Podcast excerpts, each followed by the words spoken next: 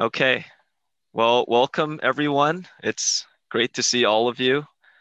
Um, yeah, we have uh, you know a lot in store for for today's teaching, and as you know, Ted will be teaching us. Um, but if you're new here, you know, welcome, and we're really thankful to have you. Um, our order of worship for today and for most of these Logos large meetings is we'll start with uh, a welcoming and uh, an opening prayer. We will uh, then jump into uh, reading the passage for today, and that's uh, 1 Timothy chapter 4, verses 1 through 5. And then we will have two uh, volunteers share from their uh, discipleship groups, just things that they've um, learned from the passage. And then we'll go into a time of teaching um, from our elder Ted for today. And then um, afterwards, there will be some closing announcements um, and then a closing prayer. And then we'll have a, a little bit of a hangout time uh, with um, a few icebreaker questions for anyone that would like to stay um, afterwards for a short period of time. So um, yeah, again, welcome. Yeah, Logos is for those who are new, um, our midweek Bible study. And um, yeah, we're we're really excited to to have you.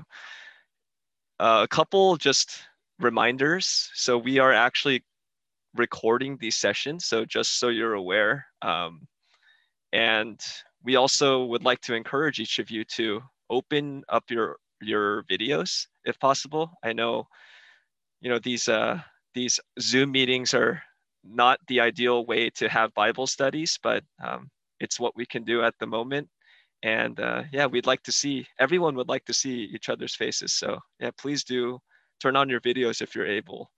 Um, and just one more reminder uh, the chat is actually open. So uh, we'd like to um, yeah just mention that you know to use the chat responsibly and really only if it's directly relevant to uh, what's being talked about or if the um, the teacher is actually uh, inviting comments, especially during the teaching time.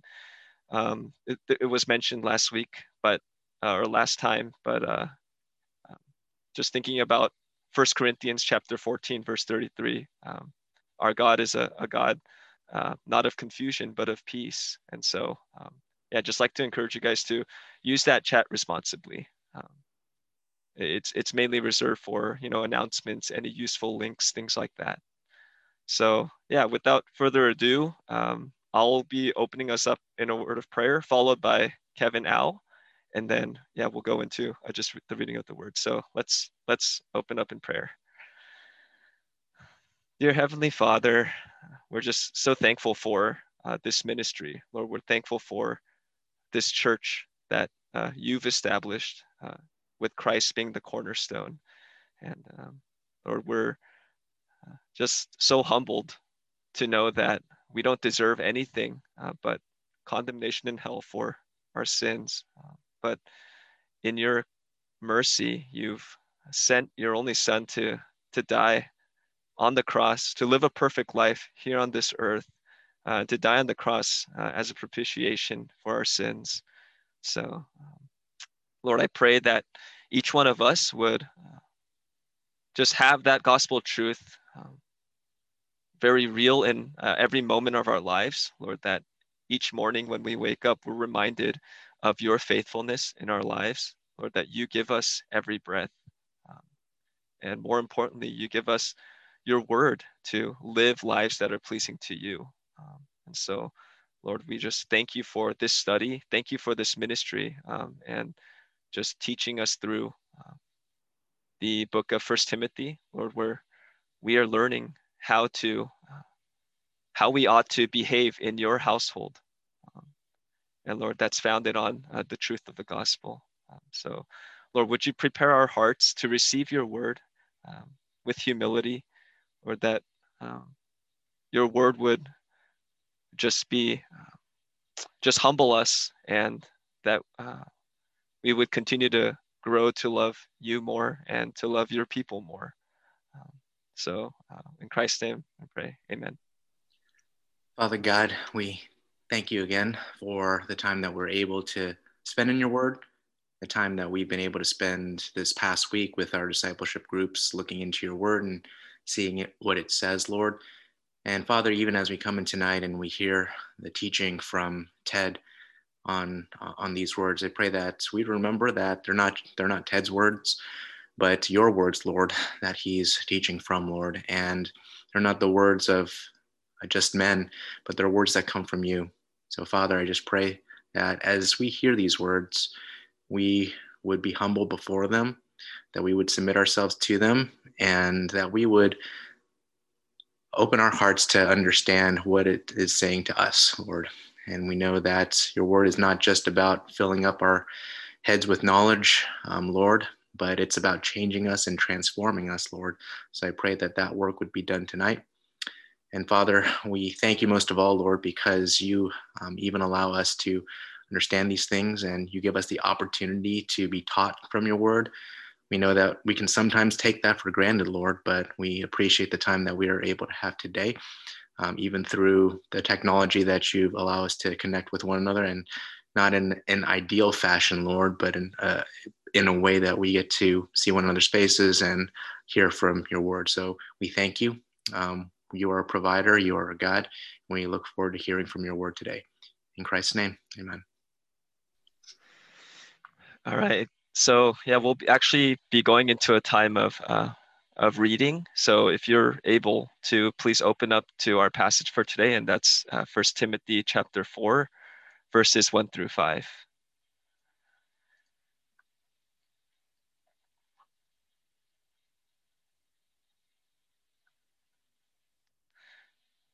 All right, First, First Timothy chapter four.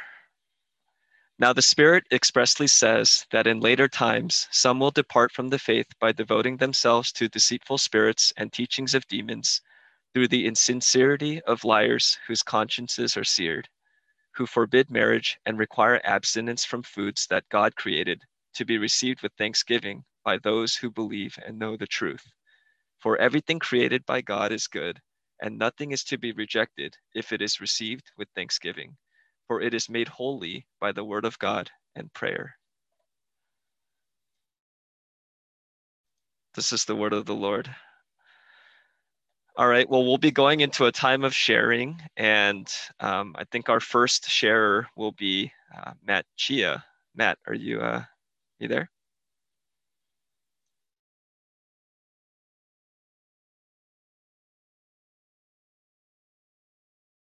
This will be on. Yeah, we're on that. Okay, go ahead. We're good? Okay. Uh, so from this passage, we drew out some application uh, from our study together in our group.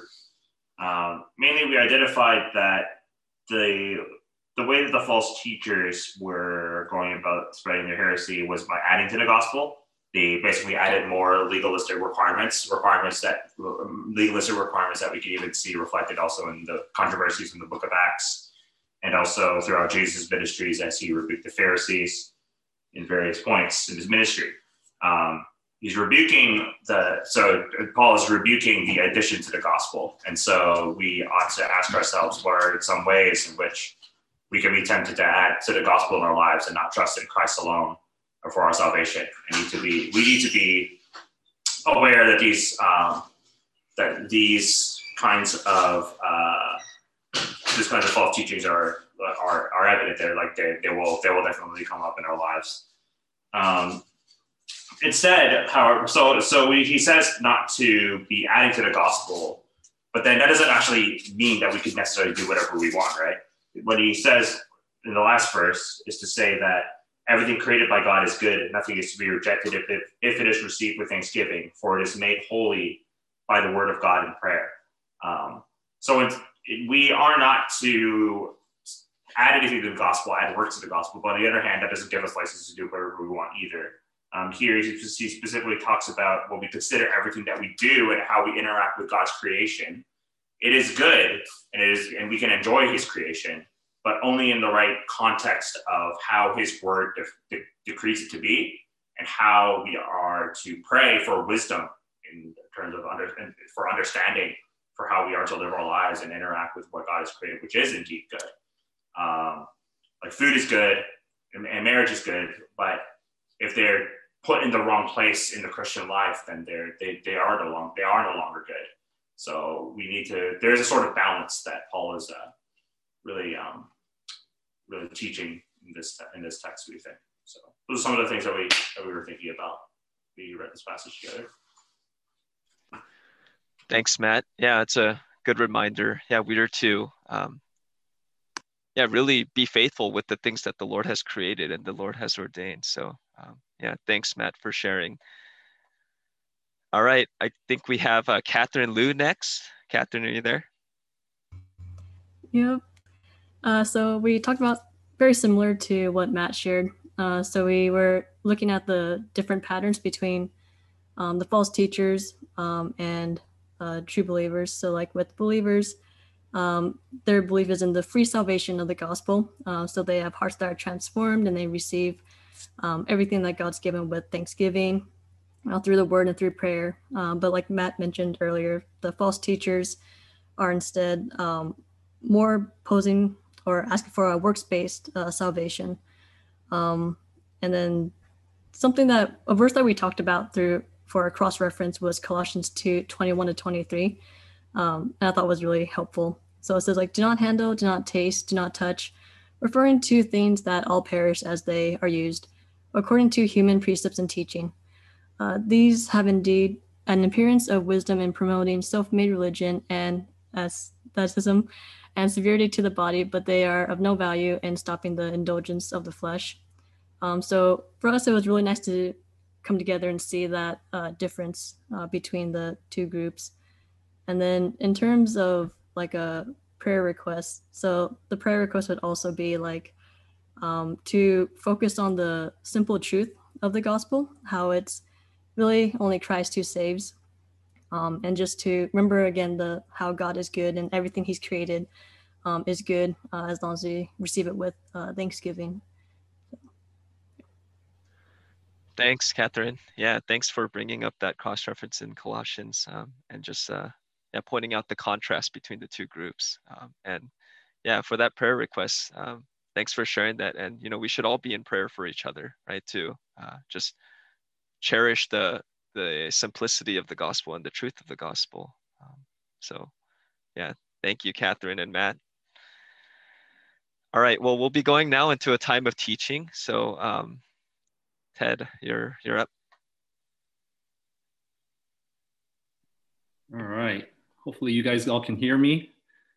And there it is. All right. Well, special thanks to to, to Tim, not only Tim, but also Stephen. Uh, if you joined kind of late, I was trying to make this share screen work on Zoom, but failed uh, mightily. And so uh, thankful for guys like Tim and, and Stephen who can help me out here tonight. So, um, so yeah, as, as we read earlier tonight, we're going to be looking at First Timothy 4, uh, 1 through 5. And hopefully, you guys all uh, had an opportunity to go through the exegesis by now and have studied it, studied it and talked about it together in your discipleship groups. And tonight, um, we really want to focus in on what the authorial intent of the passage is, uh, as well as the application for our lives. And the challenge for us will be to try to do this in the next 30 minutes, give or take. So we'll see how we do or how I'll do. But uh, let's uh, get started. Can I get the first slide? So in order to get to our authorial intent, we start uh, with the big picture. And God has revealed our particular text for tonight, 1 Timothy 4, 1 through 5, within a story, right? It's a story from Genesis to Revelation, from creation to restoration, about God's plan of redeeming his chosen people to the praise of his glory. And just like you or I, we would never open to the middle of a book and start reading and say, we understand the whole story. Or we wouldn't turn on a scene from a Netflix movie without viewing it from the beginning or until the end. We must not isolate our passage from the rest of Scripture. So, where does First Timothy fall within the scope of God's narrative? Well, this should hopefully be all reviewed to us by now, but Christ has come, he's been crucified, he's risen again, and he's accomplished his work of salvation as promised by God and prophesied by the Old, Old Testament prophets after the fall of mankind. Christ has ascended to heaven to be at the right hand of the Father, where he is presently and actively interceding for his people. The apostles, who were direct witnesses of Christ's life and ministry, have carried the torch of the gospel for a season. And much of this is recorded for us in the book of Acts. And now there's a transition taking place, right? The torch is being passed from the apostles to the church in what we call the post apostolic church age. And this is where we find the book of First Timothy, written by the apostle Paul toward the end of his life to young Timothy, who is pastoring the church in Ephesus. And to complete the timeline, Christ's church is called to carry the torch of the gospel until he returns one day to judge and reign for all eternity with his redeemed. And that is our calling as a church. So that's the big picture within God's story of redemption. What about within First Timothy? Notice that our passage falls right in the middle of the letter. It's preceded by chapters one through three, and it's followed by chapters four through six. And does anyone recall how the Apostle Paul begins this letter? How does he urge Timothy, or what does he urge Timothy to do in chapter 1, verse 3? You can turn on your mics and answer, anyone who's brave. How does the Apostle Paul begin his letter?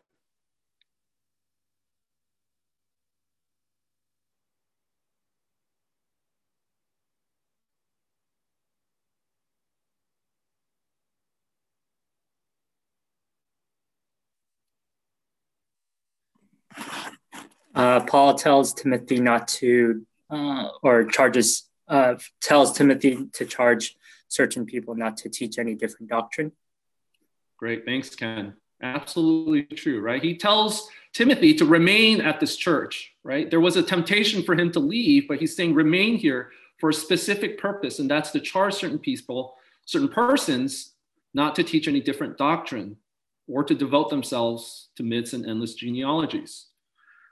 So that's how the Apostle Paul begins this letter. Now, how does the Apostle Paul end this letter? If you guys flip to the back of this letter, what's his final charge to Timothy? Can someone turn on their mic and read uh, chapter 6, verse 20?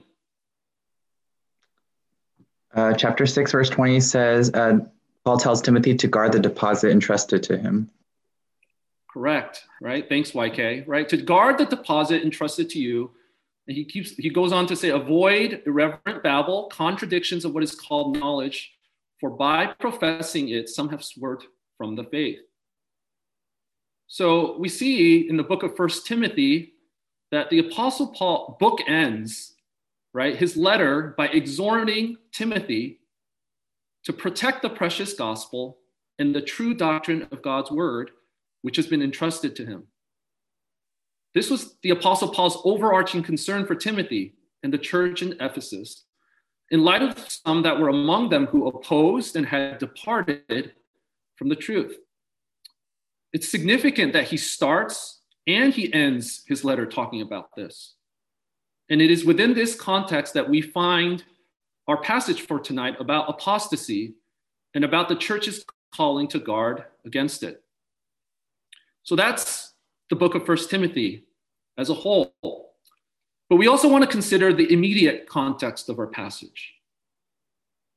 It immediately follows the section that we looked at a couple weeks ago, uh, which was chapter 3, verses 14 through 16. And does anyone remember what that passage was about? And if you're not sure, it's right there on the PowerPoint slide.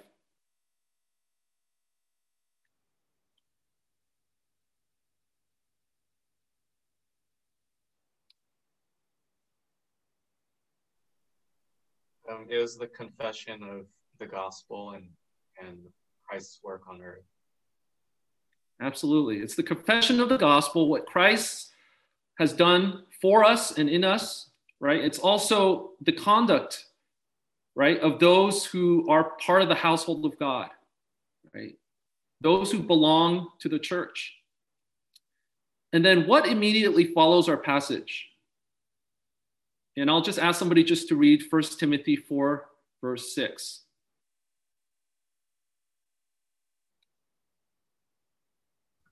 If you put these things before the brothers, you will be a good servant of Christ Jesus, being trained in the words of the faith and of the good doctrine that you have followed. Thanks, David. So we see that our passage for tonight on apostasy, it's it's juxtaposed, right? It's coming right after and right before sections that talk about those who belong to the household of God, chapter 3, verse 14 through 16, and those who are good servants of Christ Jesus, chapter 4, verse 6 and following. And essentially, the two are the same, right? Who are those who belong to the household of God? Who are those who are the good servants of Christ Jesus? They're members of Christ's church, right? And in contrast to members of the household of God, the good servants of Christ Jesus, we read in verse 1, it says, Now, or it's translated, but in NASB, the Spirit expressly says that in later times, some will depart from the faith. Stephen, can I get the next slide? Right, thanks. So you guys probably noticed as you guys were doing the exegesis for this passage and looking at the sentence structure that there is actually one main or independent clause, and it's found right here in verse 1. The rest of the verses in this passage either modify or describe Paul's primary point, which is that according to the testimony of the Spirit, some will depart from the faith.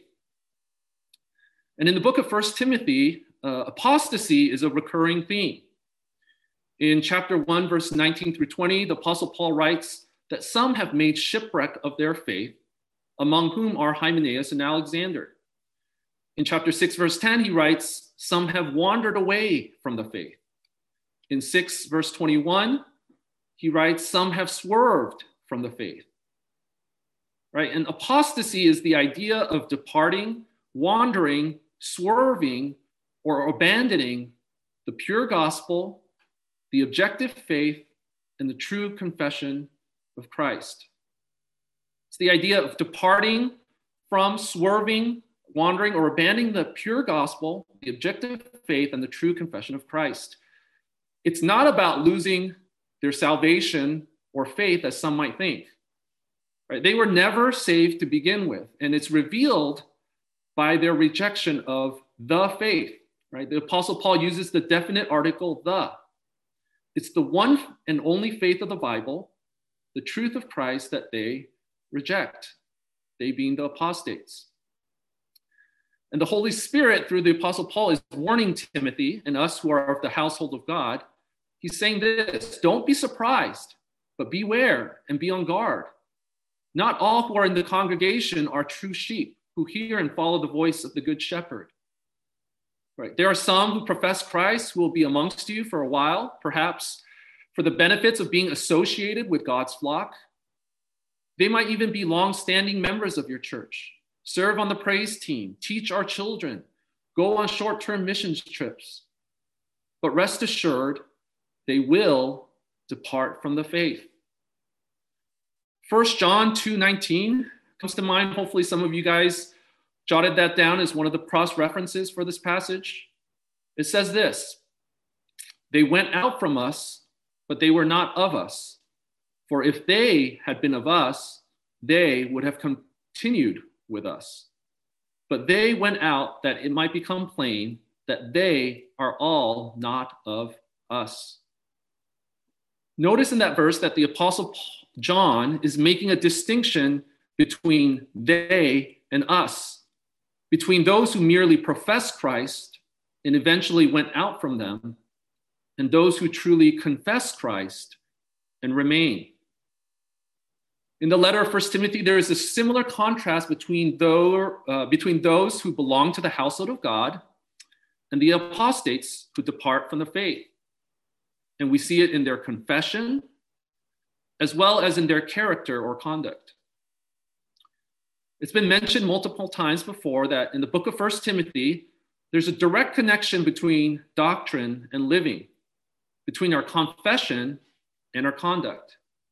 Right? Each of us live out of what we truly believe so that our character, at the end of the day, reflects our theology. We saw in chapters two and three that godliness is the distinguishing mark of members of Christ's church. As the gospel transforms our lives from the inside out, so that men will lift holy hands in prayer, Women will pursue modesty and good works, and leaders in the church will be above reproach in character. And this is all summarized in chapter 3, verse 16, with the mystery of godliness, which is the common confession of those who submit to the lordship of Christ. Now, on the other hand, the Apostle Paul reminds Timothy that there is a lifestyle that is contrary to sound doctrine. And while apostates may have an appearance of godliness, the fruit of their lives is insincerity and ungodliness that flows from a seared conscience. Those who embrace, adopt, uphold, and promote false teaching will participate in irreverent, silly myths, vain discussions, and endless genealogies which promote speculations. He writes that they are puffed up with conceit making confident assertions while lacking understanding. They have an unhealthy craving for controversy and for quarrels about words. He says, producing envy, dissension, slander, evil suspicions, and constant friction. And what is the explanation for the fruit in their lives? Verse 1 Instead of holding to the gospel of Jesus Christ, and the sound doctrine of his word, it says that those who depart from the faith will what? It says they will devote themselves to deceitful spirits and teachings of demons. Can I get the next slide? Now, when we hear the words deceitful spirits and teachings of demons, we might think of witchcraft or mysticism or some other form of pagan or occult religion, or at least that's what I think of.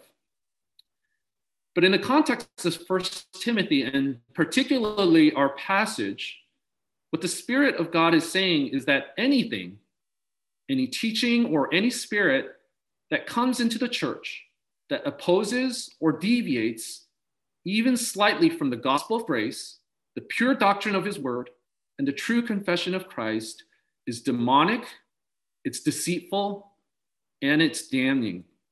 It's demonic, it's deceitful, and it's damning. There is no neutral ground. Either it accords with the gospel and a true confession of Christ as Lord, characterizing those who belong to the household of God, or it accords with false doctrine and a confession of Satan as Lord characterizing those who are apostate, who follow the prince of the power of the air and the spirit that is at work in the sons of disobedience. Specifically, in verse 3 of 1 Timothy 4, we read that there were those within the church who were, quote, forbidding marriage and requiring abstinence from foods. Now, what is that all about? Well, it may have been that at that time, some in the church of Ephesus were promoting a form of legalism called asceticism, which is contrary to the teaching of the gospel, the word, and the work of Jesus Christ. These false teachers, whom the Apostle Paul explicitly calls liars, were convincing others that self denial was necessary for true spirituality. Another possible influence in the Ephesian church was an early form of Gnosticism, which was rooted in contemporary Greek philosophy. They would say that marriage and food, being part of the evil material world, were to be avoided in order to pursue a hidden spiritual knowledge outside of Scripture. This is an outright rejection of the written and revealed Word of God. Specifically, the creation account in Genesis that the Apostle Paul references here in 1 Timothy 4 3 through 5, where we read that God had deemed everything he had created Good. And therefore, all of his gifts, including food and marriage, are meant to be enjoyed with thanksgiving by his people to the praise and glory of God. Now, I would imagine that most of us in our church do not struggle with Gnosticism or asceticism, especially when it comes to food and marriage. But have any of you ever measured your spiritual standing against others and before God on the basis of your external deeds? Say, on how much you read your Bible, or pray, serve, or give in the church. Sadly, I have. Perhaps you haven't missed a day of Bible reading since the start of the new year. Or you've been serving on the AV team this whole time during the pandemic.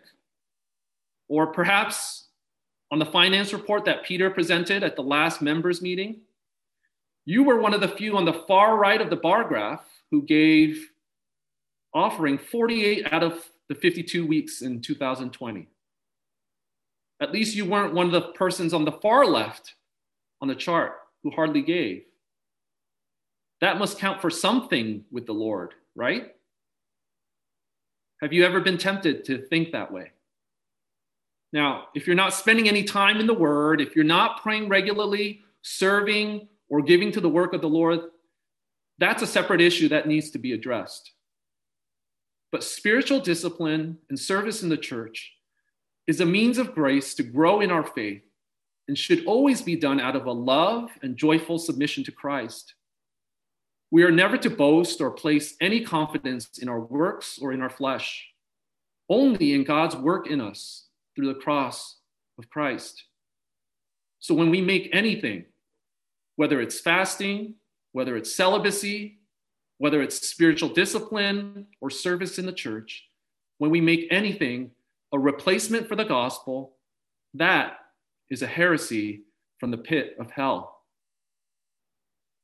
So, in light of the false teaching within the church and the certainty of apostasy, what is the primary message that the Spirit, through the Apostle Paul, is trying to tell us here in 1 Timothy 4 1 through 5? We'll see that on the next slide, if we can flip there. Here's the authorial intent. First, Apostasy is to be expected in the church. Apostasy is to be expected in the church. And we see this in verses one through two. And it will come as some devote themselves, it says, to deceitful spirits and teachings of demons. And it will come through false teachers, through the insincerity of liars whose consciences are seared. But there's a second point and that's this apostasy will be the outcome of those who twist or reject the truth of God's word. Apostasy will be the outcome of those who twist or reject the truth of God's word. At the heart of every false teaching that comes into the church is either a distortion or a rejection of the truth of the word of God. It's either a distortion or rejection of the truth of his word. And we see this very clearly in verses three through five. Now, you may recall that the Bible does teach certain truths about celibacy and fasting. For instance, Jesus talks about fasting in the Sermon on the Mount in Matthew chapter 6, verses 16 through 18, that we are not to do it to be seen before others. And the Apostle Paul wrote in 1 Corinthians 7 8 that it is good to remain single as I am. But just like with eating and marriage, fasting and celibacy were meant to be received as gifts from God with thanksgiving. They were to be regulated by our conscience and ultimately to be used for the glory of God by those who seek to devote themselves to ministry and to the Lord without distraction.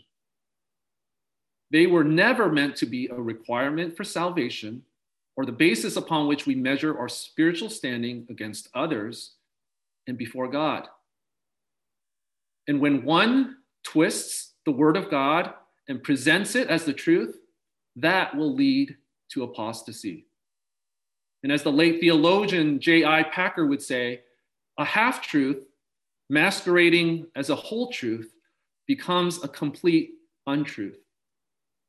And that is why the leaders of this church are committed to teaching you the truth of God's word. And hopefully, nothing but the truth, because it's the one thing that is going to protect us as a church from swerving from the faith. Now, there is a very important implication that flows from the authorial intent we just stated. And as we make our way towards the application, we need to consider the implication first of this passage for the church. What's the implication of this passage for the church? It's this. Can I get the next slide? As the household of God and pillar and buttress of the truth, the church, both its leaders and its members, is called to guard against apostasy through the word of God. Remember the audience, who this letter is written to. It's not the people out there protesting on the streets or invading the Capitol building that need to hear this. This warning is given by the Spirit through the Apostle Paul specifically to whom? It's to Timothy, right? And, and the church in Ephesus. And there is a high calling for the household of God, and especially for its leadership, to test and discern whatever comes into the church through God's appointed means, which is his authoritative, his inerrant, and his unchanging word. In the book of Titus, the elders of the church in Crete are tasked not only to give sound, sorry, should, are not only tasked to give instruction in sound doctrine, but also to rebuke those who contradict it as among them were insubordinate, empty talkers, and deceivers, those who devote themselves to Jewish myths and commands of people who turn away from the truth. When we go to the beginning of this epistle to 1 Timothy chapter 1, the apostle Paul urges Timothy as the pastor of the church in Ephesus to wage the good warfare, which is a battle for the gospel and the truth of God's word. And specifically, as we read earlier, to charge certain persons not to teach any different doctrine. But, brothers and sisters, this calling applies not just to the leadership, but to every member of the church. We need to be on guard for ourselves and for one another because of who we are as Christ's church, the household of God, a pillar and buttress of the truth. This calling to guard, to, this calling to guard against apostasy flows out of our identity. In 2 Corinthians 11, 3 through 4, the Apostle Paul warns the entire church in Corinth. He writes this But I am afraid that as the serpent deceived, deceived Eve by his cunning, your thoughts will be led astray from a sincere and pure devotion to Christ. For if someone comes and proclaims another Jesus than the one we proclaimed, or if you receive a different spirit from the one you received, or if you accept a different gospel from the one you accepted, you put up with it readily enough. In 1 John chapter 4, the apostle John addresses fellow believers in the church. He writes, "Beloved, do not believe every spirit, but test the spirits to see whether they are from God, for many false prophets have gone out into the world. He goes on to share, and it's instructive for us in our own counseling, that every spirit that confesses Christ is from God, and every spirit that does not confess Jesus is not from God. And finally, if you recall from our summer preaching series a couple years ago, the church in Pergamum and Thyatira in Revelation 2 are rebuked by Christ for allowing false teaching to remain unchecked. And here in 1 Timothy, the Apostle Paul is, is exhorting young Timothy and the church in Ephesus that false teaching is not to be tolerated or accepted, but rather called out and rejected, both because of its nature as demonic and because of its effect leading to apostasy. Can we see the next slide? So how does this how does this apply to our lives and to our church today? How are we to guard against the apostasy that is sure to come into the church? First, we need to uphold sound doctrine. The church is to be a pillar and buttress of the truth. That's our identity and that's our calling. And what are some ways we are to do that? Well, we need to protect the pulpit and the teaching ministries of this church. We need to be in constant prayer for those who teach, especially for Pastor Mark and the leaders of the church, that we might cut straight the word of truth and protect the flock against false teaching. So, congregation, are we weekly praying for Pastor Mark as he studies to feed us the word of God that we might be equipped? But let's not forget that Satan and his spirits are deceitful. He doesn't always come in through the front door, but he creeps in through the side or back doors of the church. Oftentimes, it's through small groups or through personal counseling that deceitful spirits and teachings of demons infiltrate the church. And all it takes is a little leaven to leaven the whole bread. Think for a moment about the last counsel you gave to somebody. Whether you are aware of it or not, we give counsel to one another multiple times per day to our spouse, to our children, to our coworker, our roommate, to members in our discipleship group. Perhaps it was counsel about a job or about parenting or about a major decision that needs to be made. How gospel centered was your counsel? It may sound biblical. It may seem right in your eyes. It may be well intentioned. It may be even mostly true.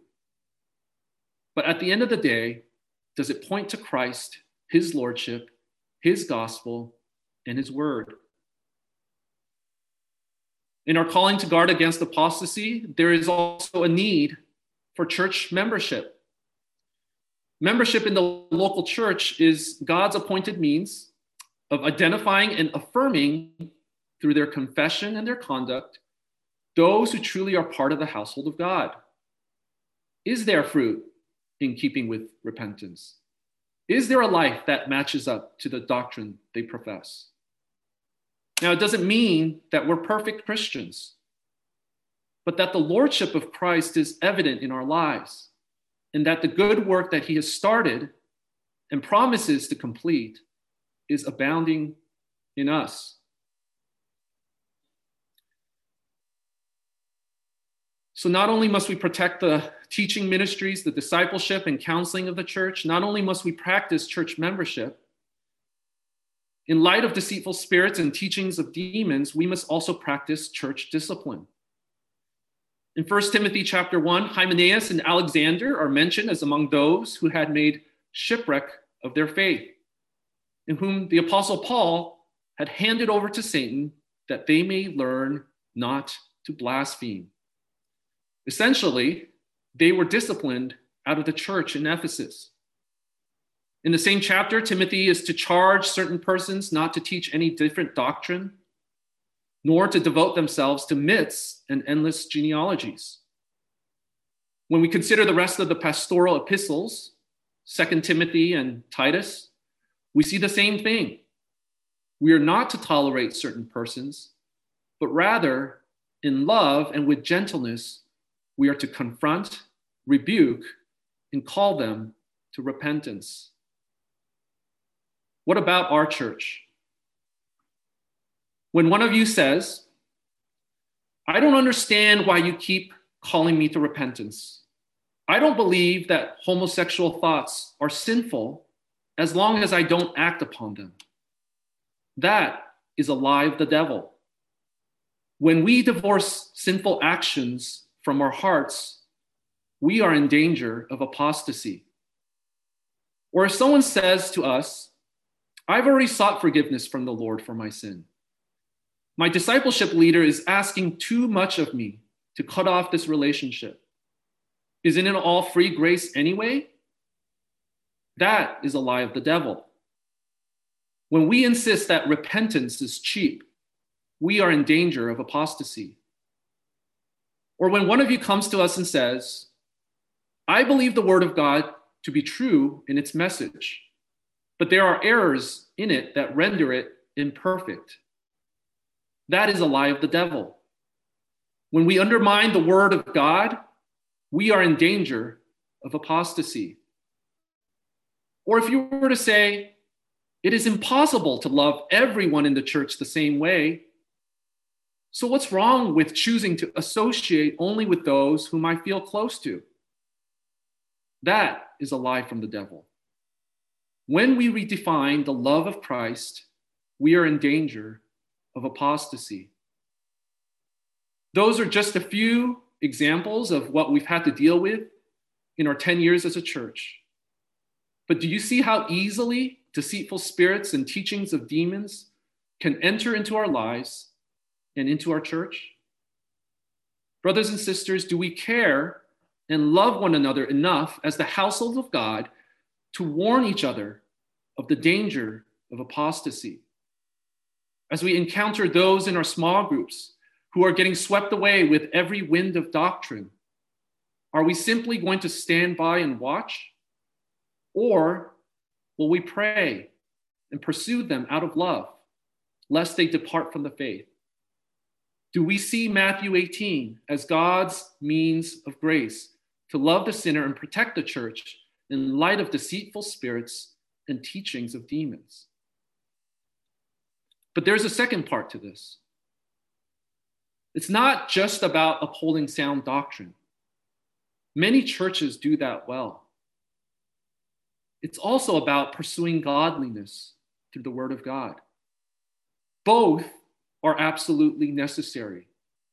We see this throughout the book of First Timothy. We are to keep a close watch on our lives and on our doctrine. We are to train ourselves for godliness. We are to pursue righteousness, godliness, faith, love, steadfastness, gentleness. That is God's provision, his protection, and his priority for the church. His word and its effect on our lives. So, is the word of God abiding in us? Are we being filled with the Spirit? Ephesians 5. Are we walking in the Spirit? Galatians 5. And being transformed by the renewal of our mind as the word of Christ dwells in us richly. It's His word and His work in our lives that enables us to guard against apostasy. Can I get my final slide? So, at the end of the day, who or what are you devoted to? Are you devoted to Christ and His Word or to something else? It all goes back to the issue of lordship. Right? These apostates who are in our midst, they knew about Christ, they talked about him, they just didn't submit to him. They knew the word of God, they even taught it, they just didn't submit to it. What was clearly missing in their lives was the lordship of Christ and his word. What does your life reveal about who you are following? What consumes our time, our energy, and money? What do we think most about, talk most about, post most about on social media? What does our character and conduct reveal about who is leading and ruling our life? Right? Let's not be self deceived. The Apostle Paul says if it's not Christ, his spirit, and his word in our lives, then it's the deceitful spirits and teachings of demons who masquerade as the truth. And this applies to the whole of our lives, including our hobbies and our interests, which need to be submitted to the Lordship of Christ. You know, perhaps some of us need to repent and consider giving up entertainment or social media or investing in the stock market, not to gain any greater standing before God, but so that we may be wholly devoted to Christ and his word. The church in Ephesus was called to guard against apostasy. And it's the same calling of our church today. In this battle for the truth of God's word and the souls of his people will continue until Christ returns one day. The Spirit expressly says that some will depart from the faith, but Christ promises to build his church and that the gates of hell will not prevail against it. So, in light of that promise, let's keep a close watch on our doctrine in our life, and let's help one another to do the same. All right? Well, let me pray and we'll be done with my portion. Heavenly Father, we thank you for your word to us tonight. Uh, it is a timely word, it is a necessary word, Lord, and it is a convicting word. Lord, I just pray that in light of everything we heard from you tonight, Lord, we would examine our hearts to see where we stand before you. That we would see whether Christ is really Lord of our lives or whether there's something else that is ruling and reigning in place of you. And for any who has not fully submitted their life to Christ, I pray for them Lord, that you would lead them to repentance, that you would help them to see, Lord, just your goodness and your mercy and your grace in exposing, God, just the areas of our lives where we really have not yielded full control to you.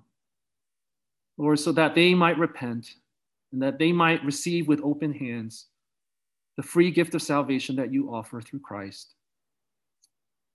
Lord, for those of us who are part of this church, who are truly members of the household of God, help us to consider your word as well, that we would not grow weary in standing for the truth, that we would not grow weary in pursuing righteousness and godliness, seeking first your kingdom and your agenda.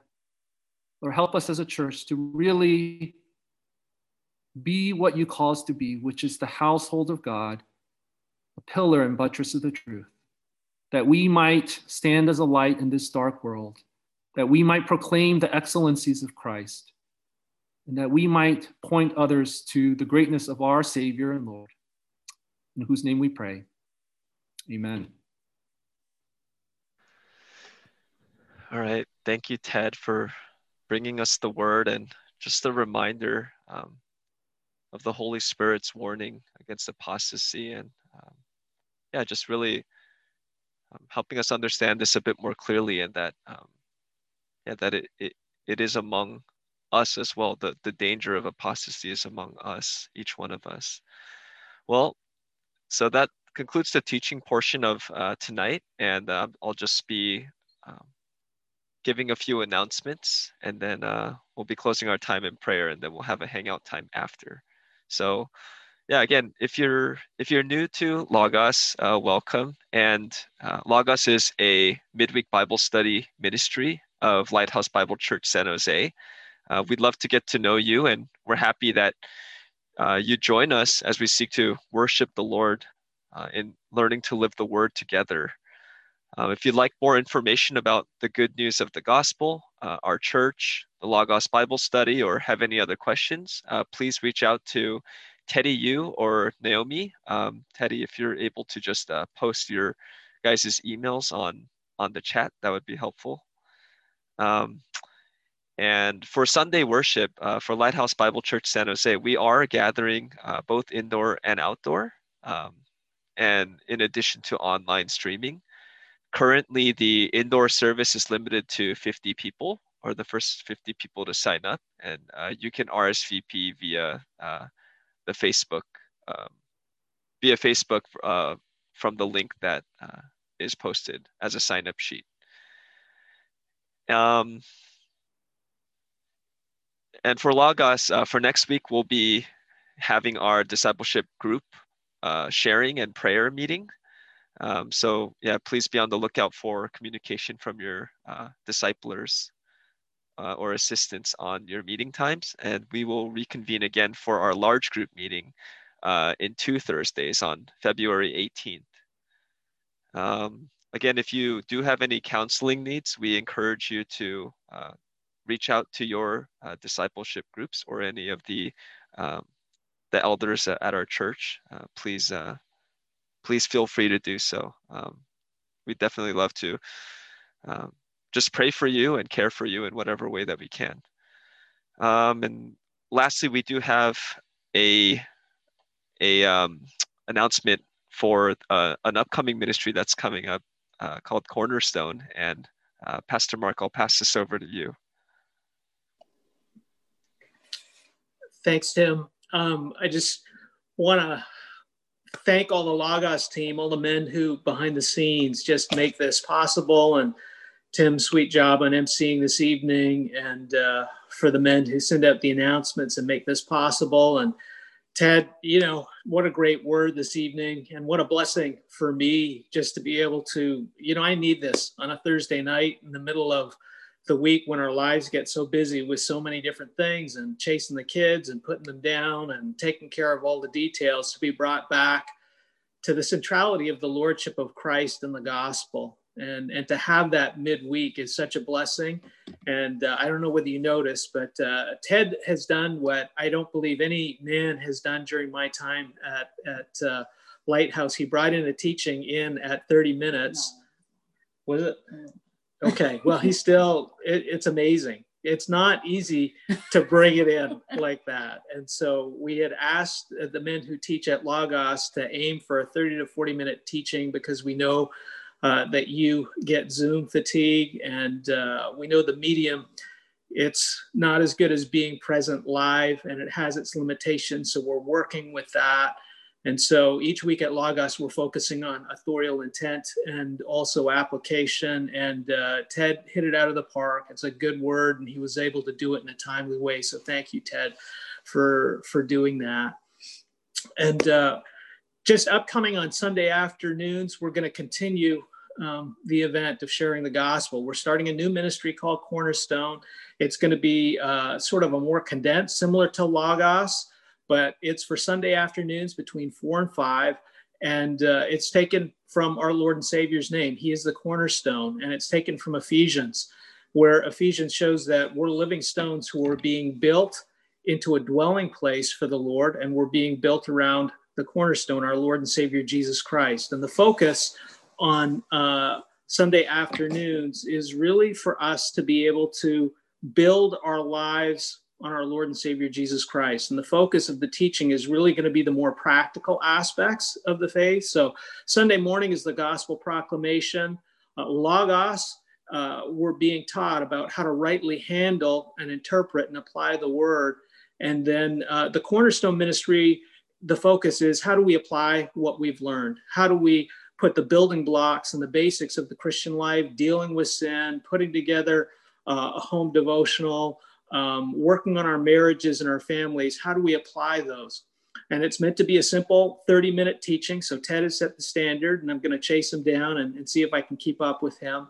And uh, a time to just have a bit of prayer. It's going to be the same format via Zoom. You'll get the link uh, through our Logos team.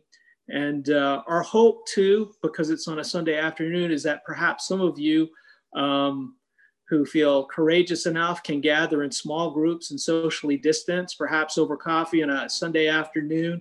And uh, our hope is that we would provide an opportunity for fellowship and interaction around the ministry of the word and prayer.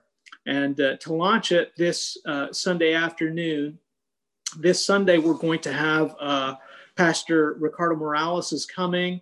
Um, he's going to uh, encourage and exhort and help our church along the lines of missions to pick up where we left off from our anniversary uh, service. And he's going to be preaching from Ephesians chapter 4 and uh, about exalting Christ in our life, in our world, and uh, in our hearts. And then on Sunday afternoon at four o'clock, I'm going to have a chance to just interview him and talk to him. I know I'm going to be competing with the Super Bowl, but you know, Ricardo's probably bigger than the Super Bowl. But um, just to talk to him about uh, having a, a, private devotional, but also developing a, a, home and family worship. It was brought to my attention by one of our members that since we no longer have a children's ministry during COVID, and since we meet together in one service, most of the burden um, in ministering to our kids has fallen onto the men and the fathers. And that's been a challenging season. And there hasn't been a lot of formal instruction from the church per se. And so I wanted to spend some time with Ricardo because over the last two to three years, he they basically sold their home. They moved into a trailer and they've been traveling across the country, ministering at different churches as they get ready to go to Colombia. And so it has been a time of huge transition for them even before uh, COVID came along. And so um, he's going to be a good person to talk to about how do we develop a home devotional for our family? How do we minister to our children? How do we deal uh, with our own prayer life and also cultivating a prayer life for our children and encouraging our wives and our children at home during a time of transition. And so that's the aim for our launch of Cornerstone Ministry. And we'll be meeting the first three Sundays of each month between four and five o'clock via Zoom. And uh, my hope is that at the end of Sunday, before you hit the job and work, your hearts will be filled with Christ and His Word. Uh, you'll be warmed and filled and encouraged and filled with a reason to rejoice as we head back into the world. Thanks, Tim. Thanks, Pastor Mark. So, yeah, that concludes our announcements. Um, and so I will just close us in another word of prayer, and then we'll have a, a, short time of hangout after. Uh, let's go ahead and pray. Heavenly Father, um, Lord, we thank you for your word. We thank you for the Spirit's warning against a real uh, threat to the church, and that's apostasy um, and false teaching. Lord, would you help us to uh, uphold sound doctrine, um, Lord, that we would strive to be um, faithful members of your household, and that we would strive to uphold um, and be a, a, pillar and buttress of the truth, um, of which you are the cornerstone. And so, Lord, I just uh, thank you again for these truths. Uh, Lord, would you just be with our leaders and our teachers that they would not compromise on um, their teaching on the gospel, um, that they uh, don't insert any other um, teachings in there, um, and that they are being faithful to preaching Christ and Christ alone. Um, and Lord, would you uh, just be with each one of us as members, uh, Lord, that um, in every interaction, every uh, single moment of our lives, Lord, we are uh, fighting a spiritual battle. So would you help us to uh, just put on your armor Lord, that we would be equipped with your word to deal with um, all of the different deceits of the world um, each and every day. Um, and Lord, would you just help us to guard against uh, these false teachings and that the gospel would uh, just ring true and, um, and loudly in, in each of our lives. We pray for the upcoming Cornerstone ministry as well. Lord, that this ministry would be one that uh, magnifies Christ and uh, his word. So we just thank you again and pray that you would just be with us until we're all able to meet again. In Christ's name I pray. Amen.